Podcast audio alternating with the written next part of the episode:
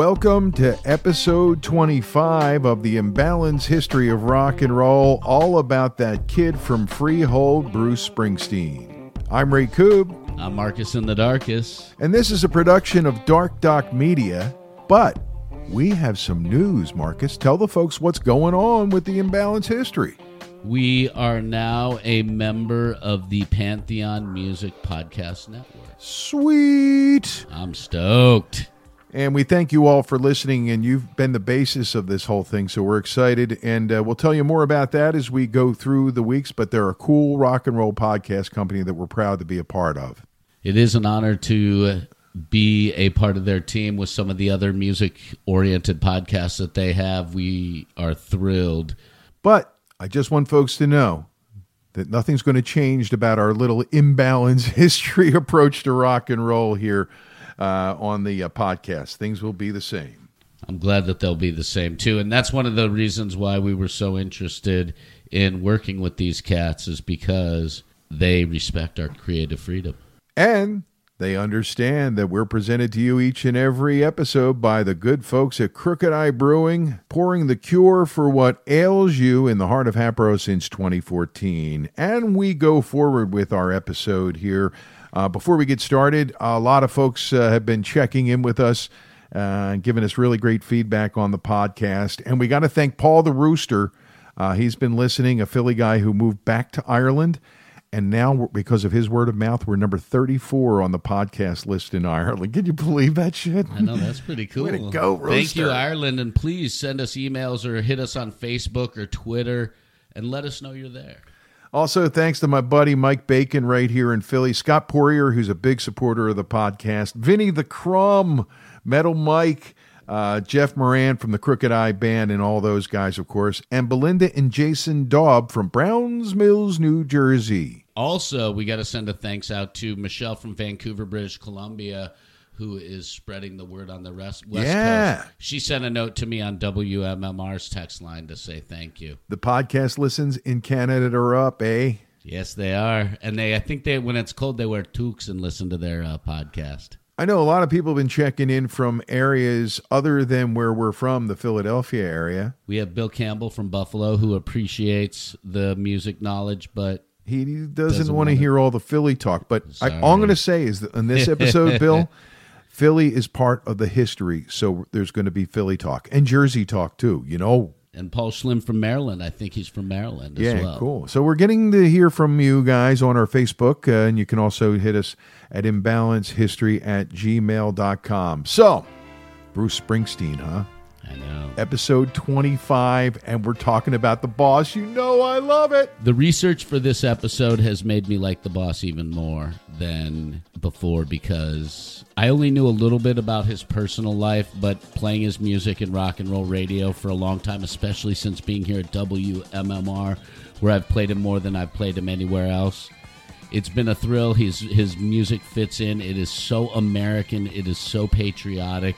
It is so passionate. It is so soulful. It has been a blast reading and learning more about who he is.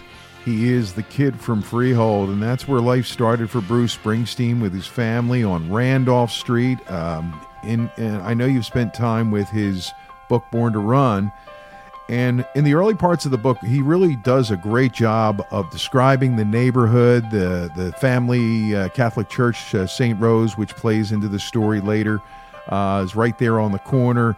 Uh, he talks about the tribes, uh, the Springsteens, and uh, the Zerilli's, I think. Zerilli's, yes. Z- And His one mom's on side, one corner of the one- L, one on the other corner of the L, and they're separated by the Catholic Church. That's hilarious. and he paints the picture of the neighborhood he grew up in, which is, if you think about the timing, is like 19 late 50s into the 60s before the troubles come to our hometown.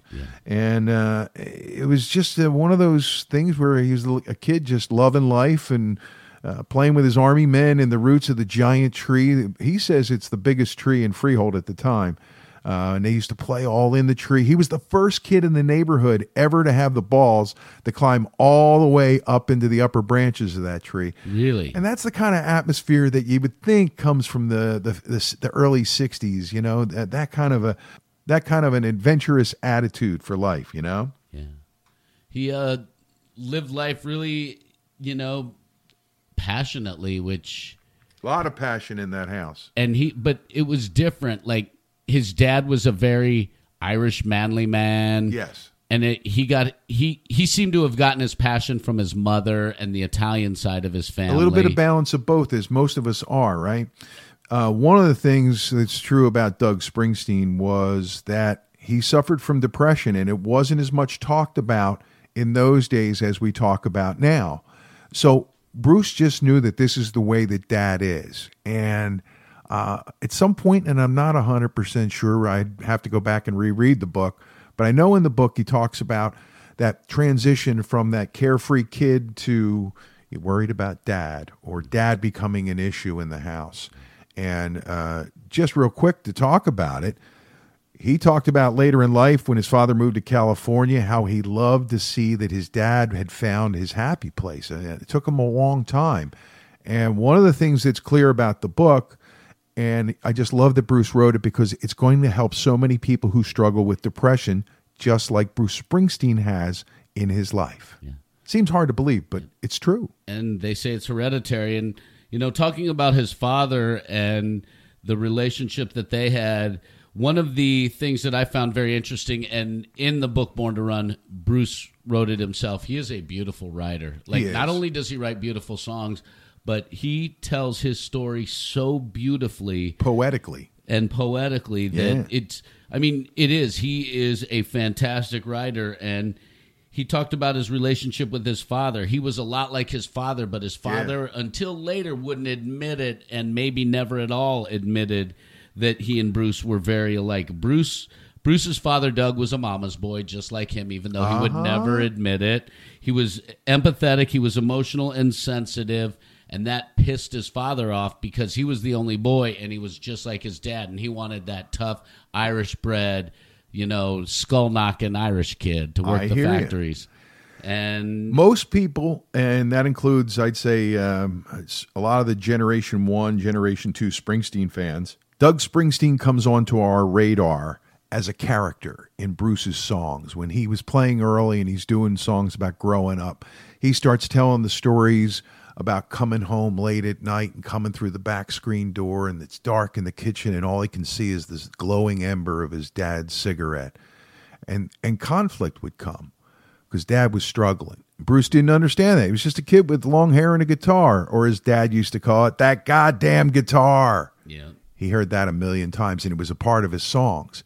That was part of him exercising all that, I think, in those especially in those early days, but he found other ways musically and in life uh, to get past it. And he had great support along the way, both uh, from his mom and from his family and his wife and his kids. So yeah but we're not going to get too deep into that because that is just one part of the equation. So that's how we got to know his dad.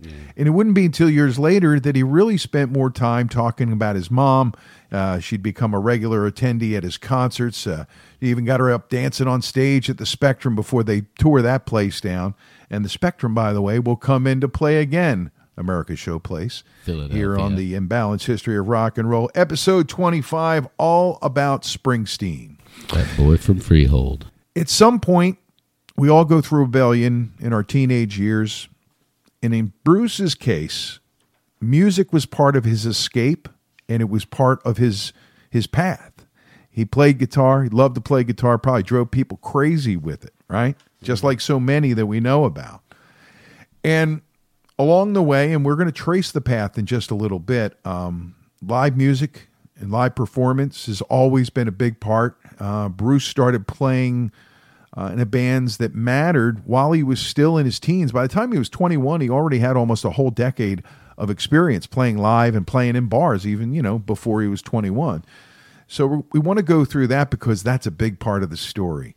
One of the other things that I found interesting reading the book was that after making enough money to buy his first guitar doing odd jobs, that was those were that was the only non-music jobs he ever held in his entire life. As soon as he got the money for the guitar, he stopped working the And he said, job. this is the only job I'm ever going to have for the rest of my life. yeah. He wasn't kidding. And he made the commitment from those early days through his early bands. He made the commitment right up to the moment that he broke out on Born to Run, which is where we're going to cover up to on this episode, by the way. We're not going to try to do the whole story. We'd be here all day just doing one episode.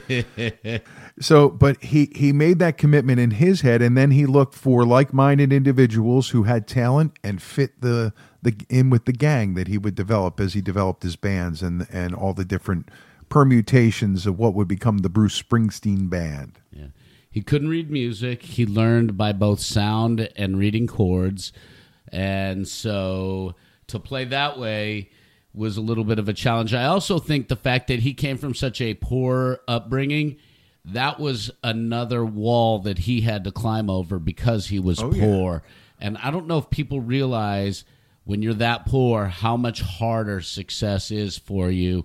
And if you read his book, you see and you feel his struggles all the way through. It's because you don't have any built in advantages, any built in edges. You have to create it all. And he's a guy who did all that on his own terms for the most part, with very little that you would call compromise or adherence to norms. He just did it his way.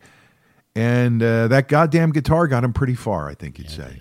It also got him kicked out of his first band because it was Well- a crappy guitar. We're coming up on some really good stuff right there. I want to start almost at the end of this episode by talking about Mike Appel because it really this his place in the story comes in along the way. But Mike engineered and produced uh, the early records, the first couple records. Uh, he was involved in the emergence of the anthem "Born to Run."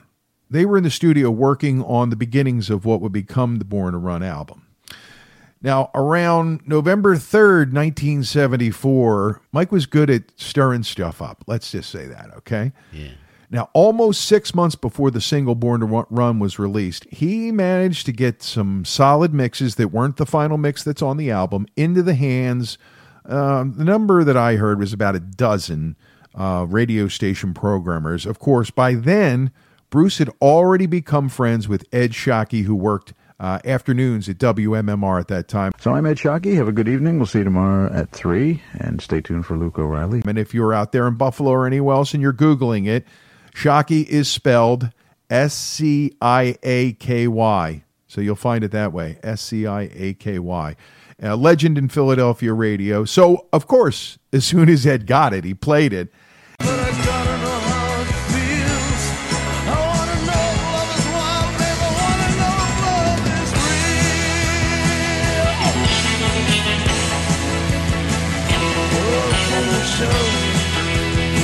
And so did DJs in New York at WNEW and WMMS in Cleveland, WBCN in Boston, which had been a big town for Bruce all along.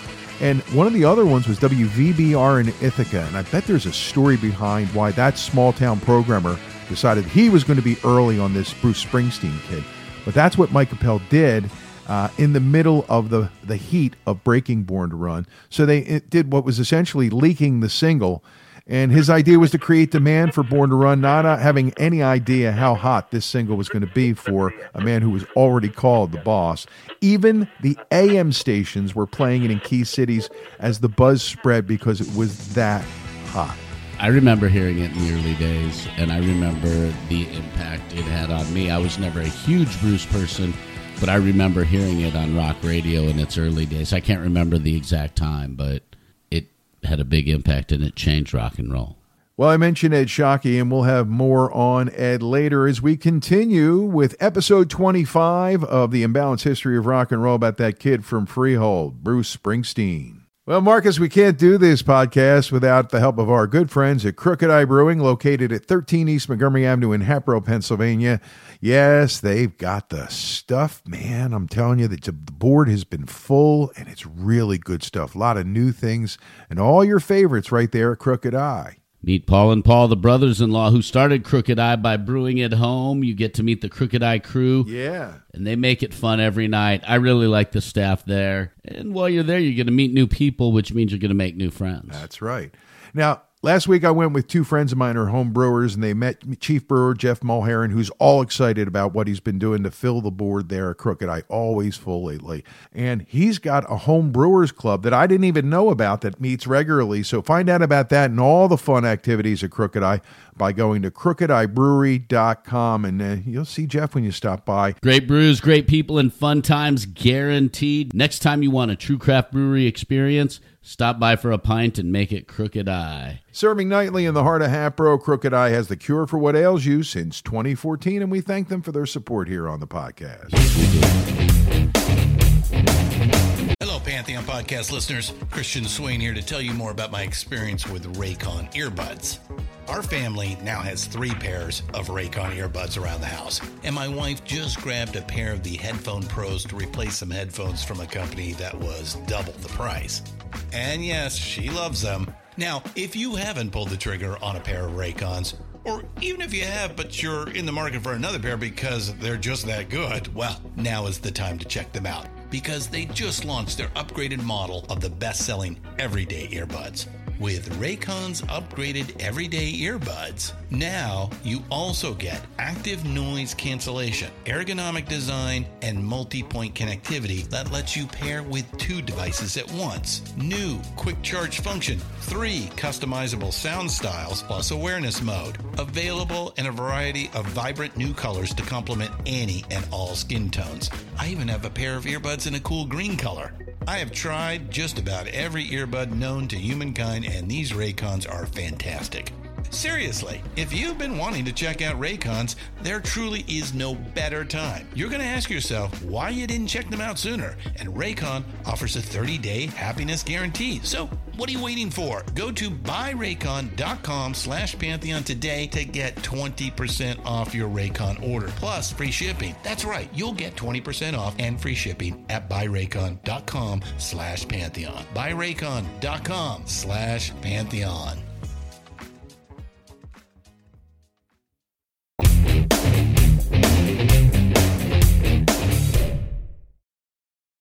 Let's dive into what we call becoming Asbury.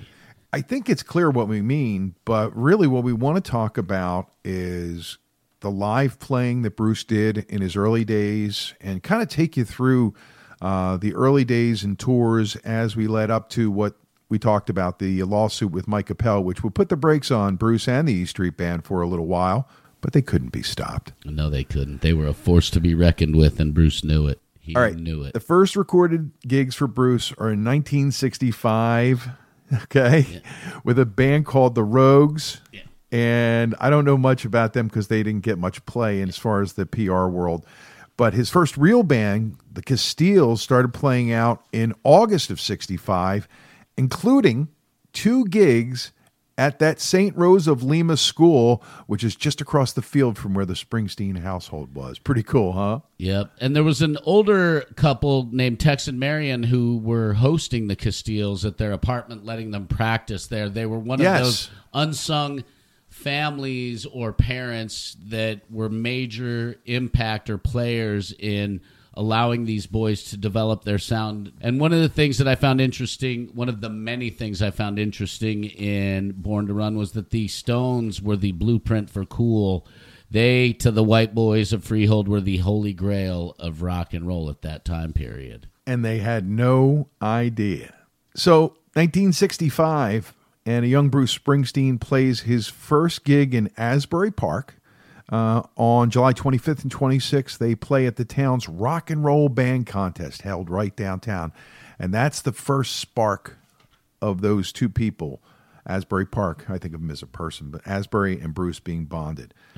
Coming up soon after that, their first gig in New York City at Cafe Wah. What? Oh, yeah. Jimmy wasn't the only one who got his start there. In fact, if you do the math, I think Bruce was there maybe a li- just around the same time as Jimmy. I don't know much. We got to dig into that. Know, we have to see if they ever played on the same nights as their bands together. In November, they played there. Uh, then they played twice in December, and in January uh, in, of '67, they played like a residency almost, a total of 24 shows at Cafe Wa with the Castiles. They fold into Earth, and no more gigs at Cafe Wa. I guess they liked having the Castiles, right? Uh, they'd play places like the Hullabaloo in Freehold, uh, Off Broad Coffee House in Red Bank. They'd play a lot of places in Long Branch. Um, so Earth keeps going forward, but like I said, no gigs in New York City. The band morphs into Child, a band called Child. Uh, and again, they're back at the Hullabaloo. They start playing at the Upstage in Asbury, uh, the Pandemonium in Wanamassa, and their first foray to the South Jersey shore, June 7th, 1969, they played in Margate. Wow. That's just crazy. Right around that time, they get their first gigs at the legendary Student Prince in Asbury Park, and they take their first trip to Virginia in September of 69, uh, and then go back for another visit just a couple months later in November. Their first little tour was like- Yeah. that's pretty sweet. Well, you think about it, why would, and I know there's a reason, and maybe we should dig into that for the future, but um, they had a reason to go to Richmond, and they played a gig there, and then went well, so they brought them back, you know? But it it was a long ride. I know. And you know, to get there, um, they played a lot of like gigs for like the greasers as he talks about in his books and the rah-rahs which were the jocks and the cheerleaders and a lot of the uh, rich kid gigs after they earned their gigs. stripes yeah a lot of school gigs but like they played some like beach gigs for the rich kids at some of the beaches and the parents would be on the side getting hammered on martinis Look, and you're the kids doing would what try- you need to do. the rich kids would try to start fights with them because they looked like a bunch of band guys and they were very rock and roll. Big and obviously those dudes were so afraid of them stealing their ladies that they were threatened by that. Well, the momentum builds off of all of that. In November 69, they formed Steel Mill. Now, this is a band that people point to all the time, but I've listened to some of their stuff that I've been able to find some videos online and some stuff online, and uh, it's just not a fully formed thing, but the guitar player sounded pretty good. So they start out and they head back to Richmond. They do New Year's Eve in Richmond, so they're doing pretty good. they really are. And then they really expand the turf. They head west. Big Sur in California, they play at the Esalen Institute. They go to San Francisco. They play the Matrix in the Fillmore. They play gigs up in Marin. And then back to Virginia. Holy cow, it was like they really were on tour. And by summer of 70, they are back at the Jersey Shore. But they spent most of January at the upstage in Asbury, which was becoming a regular haunt for them. They become, you love this, the Sundance Blues Band. That didn't last long. And then they became Dr. Zoom and the Sonic Boom. But in July of 1971, it had to happen, folks. They start calling it the Bruce Springsteen Band with lots of Asbury gigs at the Student Prince and the Upstage. In 72, uh, they started covering the same ground with an occasional New York gig. You know, they're doing the, the Virginia and the Jersey Shore. But in 1972, May 2nd, all the touring they've been doing, all the stuff they've been doing, earns them an audition at CBS Records with the great John Hammond. Bruce Springsteen, Columbia Pop Audition, job number 79682. Mary, Queen of Arkansas, take one. The next day, May 3rd, 1972, my 14th birthday, Bruce records those legendary demos at CBS Studios and is signed shortly thereafter by Clive Davis and John Hammond to Columbia Records, where he's been all through his entire career. Mary Queen of Arkansas. It's not too early for dreaming.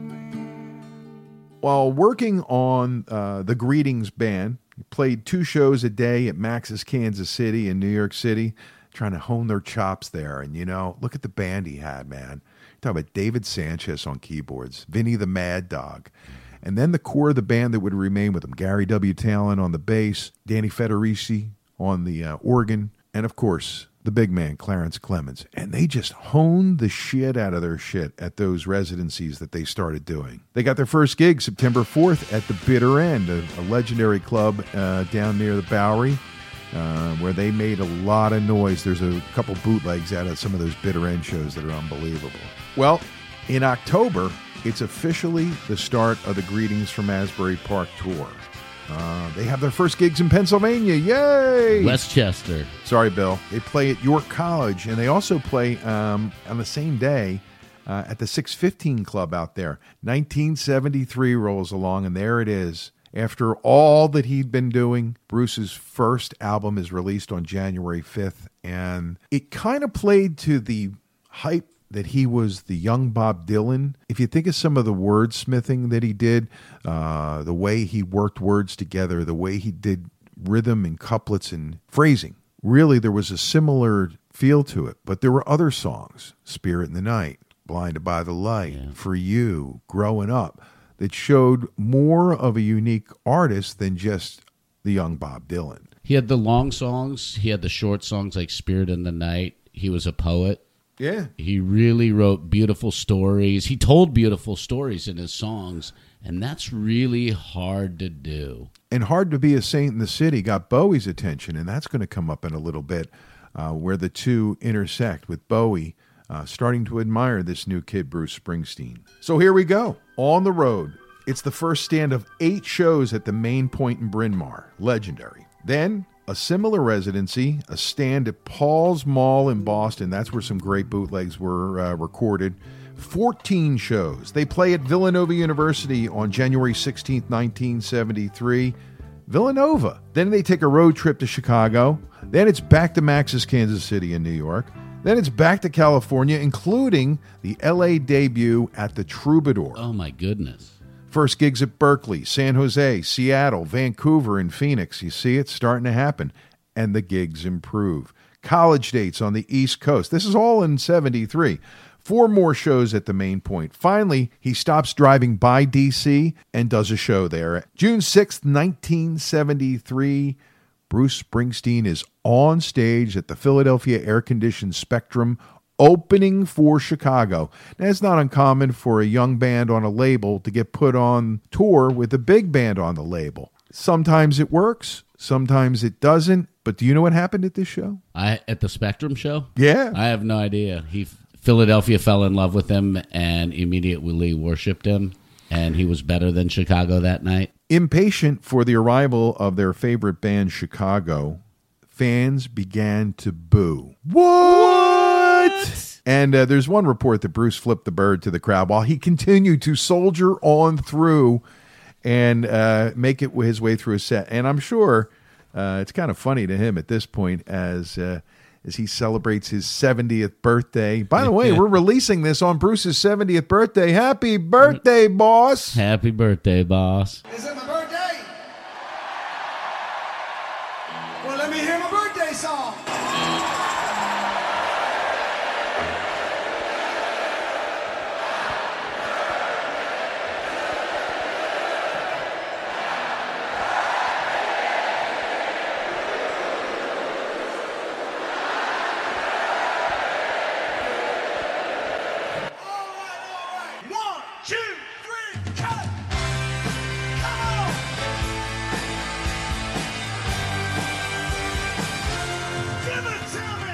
But that tour with Chicago also leads to his first gigs at Boston and Madison Square Gardens. Two nights at Madison Square Garden Can for a kid from Jersey. Shit, man. Are you kidding? His whole family was there. It was quite a year, and the gigs got better. November 11th, 1973, he releases The Wild, The Innocent, and The E Street Shuffle. Sweet Jesus in the Morning. It is just one of the greatest albums ever.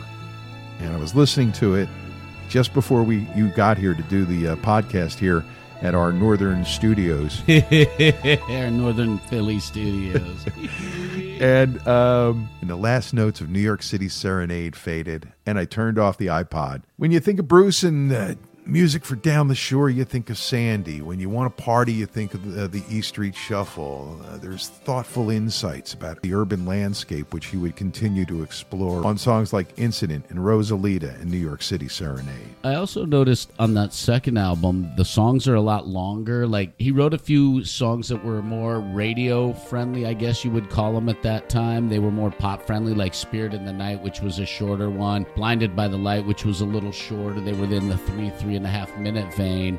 And then you look at this second album and you've got five, seven, nine minute minute songs, songs, yeah. and they're beautiful. Yeah. And they're perfect and they're the way an album should be recorded. And it forced his real diehard radio fans to re examine what they were doing. Um, and so many of them would never play Rosalita unless they played Incident first. Um, they were playing uh, Kitty's Back, even though it was seven plus, right?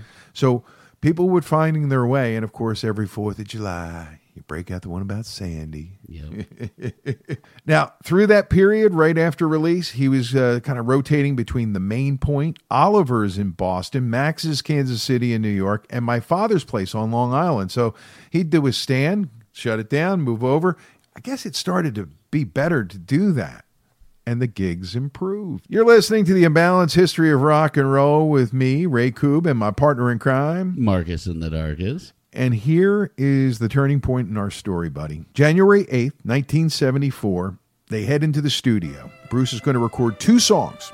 This new thing he wrote called Jungleland and what he thinks may be his one of his best songs yet in Born to Run. He spent a lot of time working on Born to Run, like six months alone on that song. They say that that album and uh, that song became the bellwether for his perfectionist tendencies, and it did. It took a while, and I guess that's why Mike Appel couldn't wait, and ultimately he leaked the single early, and uh, he wasn't wrong, right? He was very right. Jungleland takes a lot. Think about it. It's going to take a while because you've got all these different parts. You've got orchestration, and it's all got to work just right. So that's going to take a little while, and that forces them to focus on Born to Run. In March, they hit the road. They take their first trip ever to Texas, playing Houston and Austin and Dallas. Back to their home base. They're doing local gigs at colleges all over the place, but in the Philly area, they played Ursinus, Swarthmore, and Bucks County Community College Wow. where he played with Chick Corea. And are you ready for a big what? They also played a show at Archbishop Carroll High School. It's a Catholic high school here in Philly. What? All I got to say is the class of 74 Carroll must have been pretty cool. Apparently. oh, wow. Summertime and it's back to the beach. They head down to LBI, that's Long Beach Island, for the Philly area Jersey Shore goers, and they play at Spray Beach, which is a beach I go to every summer. So Bruce was playing like right in the hood there on uh, in Beach Haven area. He did a, an incredible job building up a fan base in this area by doing those small gigs. Like Sure. a brilliant job. Yeah, it really built it uh, brick by brick. Then they take their first trip to Memphis because, you know, Elvis. And they get their first gig at the bottom line. Talk about a place where they would uh, get a lot of work and also create legendary uh, bootleg shows there at the bottom line. September 8th, 1974. Write it down, Marcus, my dear friend. That is the first time that Bruce Springsteen appears at this new club in town called the Stone Pony. Oh, what? All we want to know is what are you people doing in my town? Right on!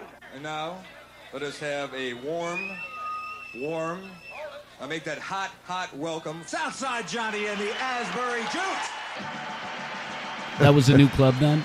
It was it only been open a couple months, and Southside Johnny's band, which was before the Asbury Jukes was playing, so he went in to play with his buddy. You know, he was already becoming a star in Asbury, and that created the uh, the bond with the Stone Pony that still lasts till through to today. He had one sequence, and I'm going to tell you about this, and it's think about it. He had one night at the main point in Bryn Mawr, which is a suburb of Philadelphia, and the next night he played at the Tower Theater, which, if you don't know, Philadelphia holds about 2,500, 3,000 people. From the club to the theater in one night. The gigs were getting better. That's a big jump. Also in the mix along the line is February 5th, 1975, a legendary live broadcast on 93.3 WMMR. At the main point, Yeah. hosted by Ed Sciaky. And it became um, one of those things, having a copy of that. If you had recorded it that night or you had friends, people were copying and swapping that tape for years. And it's it's legendary night. You sweated the place up, man. But the gigs improved. Avery Fisher Hall in New York, the Capitol Theater in Passaic, two more shows at the Tower. Oh, yeah, another couple college shows in Philly, Camden County College, Westchester, in a series of events that are part of Philly Springsteen lore. And this is part of why we have to talk about Philadelphia. Our Bill up there in Buffalo. This is why, because it's part of the history. True story involving Ed Sciaky, Philly rock radio legend. And uh, it all happened around uh, November 25th, 1974. So after all that last sequence, Ed invites Bruce to stay at his place uh, here for a few days. By the way, that couch where Bruce slept is still out there somewhere. Somebody owns that. Yes, couch? they do. I I know. And she's going to put her hand up. I'm, I'm pretty sure I know who still has it or who had it last. So, uh, but it's still out there. Send us a picture of that couch. It was kind of like, hey, Bruce, come on down, stay and hang for a couple days. Judy and um, Ed were joined at their hip their whole life, and they were a great pair of hosts. So they would be making their way around town. So, hey, Bruce, just come. We're going to go do this stuff. Oh, hey, you want to go meet David Bowie? Because he had just been working on Hard to Be a Saint in the City. He's working over at Sigma Sound at 12th and Arch, the legendary studio, which is no longer in business, but he was working on Young Americans there. So they go down to see Bowie at Sigma. Can you imagine the atmosphere in the room? There are pictures. Yeah, Ed Bowie and Bruce Springsteen. Yeah. There has to be audio on the of them three on the radio or something. There has to be. There's not on the radio, but if there's any audio, it's from tapes out of those sessions in the booth. But uh, Bowie had been working on Hard to Be a Saint in the City, but hadn't yet finished it, so he didn't want to play it for Bruce. Bruce was cool with that. He was just hanging out and meeting David Bowie. So that night, later on, Ed and Bruce head down to South Philly to the Philadelphia Air Conditioned Spectrum to see David Bowie perform live. That's just crazy. But wait, Marcus, there's more. After the show, there's a late show at the Academy of Music. Ed takes Bruce up Broad Street to go see the late show with Janis Ian and Billy Joel. What a late show in Philly! Would it start like at midnight? No, I think it was earlier than that, but still, they get there in time. They see Bowie. Yeah, maybe. Maybe it was 11.30, 12 o'clock, 'cause- but they got to see mm-hmm. Bowie, and then they go uptown, and they see Janis and Billy, and they all meet backstage. And yes, there are pictures oh of them all goodness. backstage on that night. Ed was pretty good about getting pictures of these things when they were happening. He knew what he knew what the scene was, and he knew what, that people would want to see it. So, you figure that's the story, right? No, no. There's more. After that, Bruce and Ed are hungry.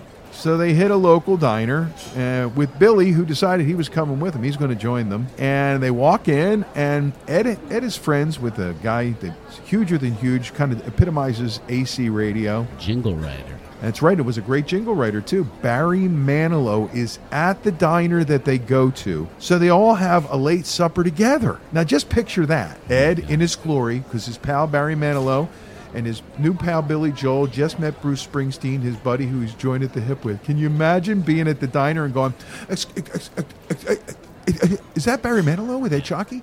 Oh, yeah. Who are those other guys? Who are those other guys? Well, at that point, I don't think uh, I think Bruce was starting to get more well known, and Billy was just before he had had broken out.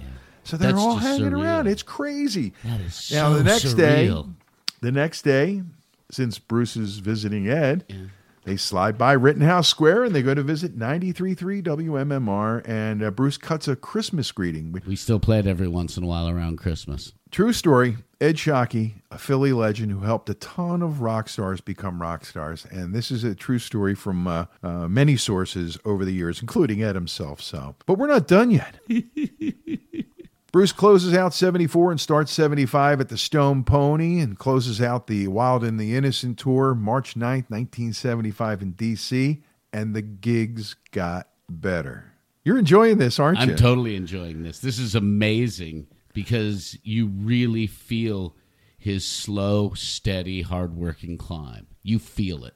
Well, they started to get some options, and their turf expanded with trips to New Orleans and a stand at the Roxy in LA again that becomes recorded and becomes a bootleg. A lot of old Bruce bootlegs. Are you ready for the first trip abroad? Because Bruce and his band certainly are. They go to London and play the Hammersmith Odeon, over to Stockholm and Amsterdam. Oh, yeah. And then back to London before returning home to wrap the year with four shows at the Tower Theatre, including an afternoon takeover at 93.3 WMMR. Holy cow. That's how they said it back then. yep.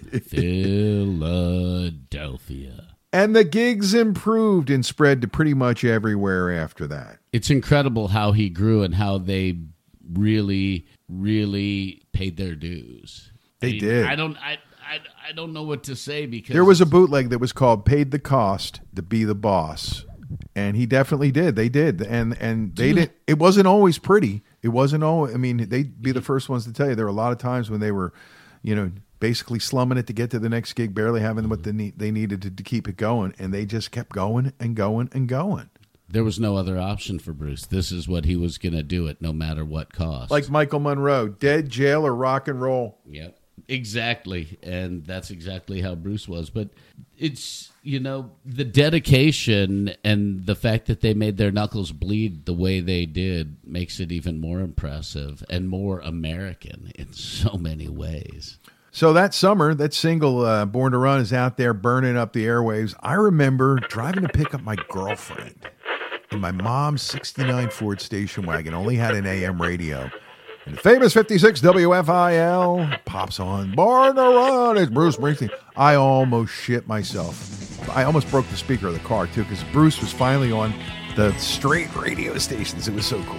Because I remember hearing Born to Run first, and that was on the FM rock station in Denver, Colorado at that time. Excitement builds through the summer. The official single release happens, and in August 25th, 1975, the Born to Run album, that masterpiece, is released. It wouldn't take long before the buzz would really go to a whole new level. Weeks later, he appeared on the covers of Time and Newsweek at the same time. That's just crazy for a young artist like that. For back any then. artist, it really was then, un, unprecedented. I don't know what to say at that point. I mean, I'm learning so much about Bruce and just his rise and and the fact that he had such an impact the way he did. But he was also a crossover artist, not only rock and roll. People in pop liked him. Yeah. the soul, the R and B. I mean, he grew up playing a lot of doo wop and soul and a lot of instrumental surf music as well. So he kind of had that huge background, and all kinds of music influenced him. Absolutely, and that's what came out, especially on those first two records. But now he was becoming the man he was supposed to be in terms of rock and roll. Uh, but at the same time, trouble was brewing with his manager and his friend Mike Appel. They had a pretty good relationship, and as success began, Bruce didn't quite it didn't quite compute why his bank account wasn't growing, and he knew that Mike's was, and it created tensions and it created problems and they went out on what the band termed the Chicken Scratch Tour. And the, the nickname, which bands sometimes will nickname their tours afterwards, right, or during. And so I think the name belied the tensions between Bruce and Mike. And they did some uh, summer regional home shows, you know, around the area. And then what they called the Lawsuit Tour, which went into 1977. And and while there was a gap between Born to Run and Darkness on the Edge of Town, the records, the band kept earning and playing as much as they could during the lawsuit, which would sever his ties with Mike Appel. Yeah, that was pretty messy reading about that. Just Well, you got to look back to see how it came to be. Back in 71, he'd been working with, you talked about him having the, the rehearsals at the grandparents' house and places opening up, people open up their place to him. Uh, he had that kind of working relationship with Carl Tinker West. He was the manager of some of the early bands, Child and Steel Mill and the Bruce Springsteen band. He referred Bruce to Appel and he auditioned for him. He told him to come back when he had written more songs. And when he came back in 72, he heard the songs that he liked. It was the beginning of what would become Greetings, signed Springsteen to a production contract, and got Springsteen the audition with John Hammond, which led to him meeting Clive and signing with Columbia. He produced the first two albums and had production credits on uh, Born to Run as well, especially in regards to the single. But when you see that you're selling records, when you see, and he didn't see it at first because the first two records didn't really sell that many copies outside of the New York and Philadelphia areas. It began to change in the pockets where he became popular. And then with Born to Run, it was really, really clear. So that led to this sue me, sue you, fuck you, fuck everybody kind of a, a thing. And these guys had been friends. And uh, along the way, he met a guy named Jon Landau. John's the guy who coined the phrase, I have seen the future of rock and roll, and its name is Bruce Springsteen. Now, that'll get you bonded to a writer real quick. oh yeah, And by then, he was really becoming his advisor, and Bruce wanted him as manager. So basically, part of the legal wrangling was Filing an injunction to keep them from recording records until the suit was settled because he wanted his piece of the pie. And Bruce would tell you, Mike did a lot for him, and I think they still sat down at the end to sign the deal that settled the lawsuit. What what occurred kind of is explanatory about the relationship they had because they were hanging out a couple buddies and they started drinking and, and Bruce talks about reaching for the pen to sign when they were all drunk, I guess. And Mike actually stops him. He goes, I want it but not like this. Look, when you know you're making money and you only see one tenth of it in your bank account, you got to go where you got to go and do what you got to do to get your life back, to get your songs back, to get your music back, to get your money that you've mm-hmm. already earned. So sue me, sue you, sue everybody. And they finally settle it. And that allowed Bruce to move forward and start thinking about how he was going to use the 80 plus songs that he had written while he was sitting around unable to record. And those songs and the characters in them would spill out over the next few albums Darkness on the Edge of Town and The River, most prominently, but also later on because Bruce was out there experiencing America. He was still touring, band was still going. You know, they made the change uh, i- around uh, Born to Run that included uh, David Sancious leaving the band, so they found Roy Bittan, which was extremely lucky. Uh, they also um, got Max Weinberg in the band because Ernest Boom Carter is actually the drummer on the album and the version that was released early to radio of Born to Run. That's Ernest Boom Carter. And I don't know what the reasons were, but I guess based on the way he plays, that as soon as Bruce heard Max Weinberg, that was it. Yeah. He was in and he's he's in for life. Yep. It's you know it, the the evolution of how the band became what we know them as is pretty fascinating. I don't know why Vinny Mad Dog Sanchez was uh, removed from the band. The, There were many the rig- stories. was it riggers of the life on the road? Because sometimes in the early they didn't call him the Mad Dog for nothing. Okay, so. I think that's part of it. And uh, but yeah, life burn on the road burns you out, and if you're not getting there, especially, it felt like they weren't getting there. And he may have had a family. And who knew? And, and who knew that that Max Weinberg was sitting somewhere in the wings that you didn't know about until you started looking for him. kidding. and that's the E Street Band that's uh, that we know and love. Except, of course, you know, along the way there's been additions, and we lost Danny, and we lost the big man, but it still rolls on. yeah, But it all started with a little 10 year old kid from Freehold, New Jersey, having an idea that it might be fun, that rock and roll might be a life. and deciding that's what he wanted to do his entire life. It is the imbalance history of rock and roll, episode number 25. And uh, I got to tell you, man, it's just sometimes the way things work out with us in this podcast that we could release it on Bruce's 70th birthday is just uh, rock and roll kismet, synchronicity, whatever you want to call it, man. No kidding. That's total rock and roll juju at its finest. And it's been fun learning about Bruce Springsteen, and I can't wait to dig in deeper to who he is, who Yeah. he was, and really find out more detail about what shaped the sound that we get. And he still consistently puts out great music, great albums. Look, we're running longer than we like to and normally do, but we're going to let it play because the first chapter, this is just the first part of what is uh, probably a four or five part podcast. Easily. So we'll tighten it up. We'll do the tighten up, Tighten it up. Tighten that up. and which Bruce really loved. Uh, we're going to talk about his live shows. We're going to talk about the different phases of his career. And all I can tell you is for this kid growing up in the Philadelphia area, uh, the love for Bruce Springsteen and the E Street Band is unequaled. There's so many bands I love dearly, dearly, but these guys, they're from here. We help make them guys. They're heroes to this area. They are heroes. And the guy who stirs the drink, holds it all together, and makes it all happen, Bruce Springsteen. Happy 70th birthday from the Imbalance History. Of rock and roll. It's NFL draft season, and that means it's time to start thinking about fantasy football. FantasyPoints.com features industry leading experts and prognosticators using proprietary hand charted data to help you score more fantasy points. FantasyPoints.com is the place to go for whatever kind of fantasy football you play. Whether you play fantasy football, daily fantasy sports, or do a little bit of everything, Fantasy Points has the meticulously researched content to guide you to victory. And why wait for the fall? Fantasy Points also covers the new spring football league, the UFL. Join the guru, John Hansen, Scott Barrett, Joe Dolan, and other massive names in the fantasy football universe with an exclusive offer. Use code Pantheon for 15% off any fantasy points package, including the all in package, with access to every article, tool, and data nugget that Fantasy Points has to offer. That's fantasypoints.com and code Pantheon for 15% off at Fantasy Points. Fantasypoints.com, code Pantheon. Score more fantasy points.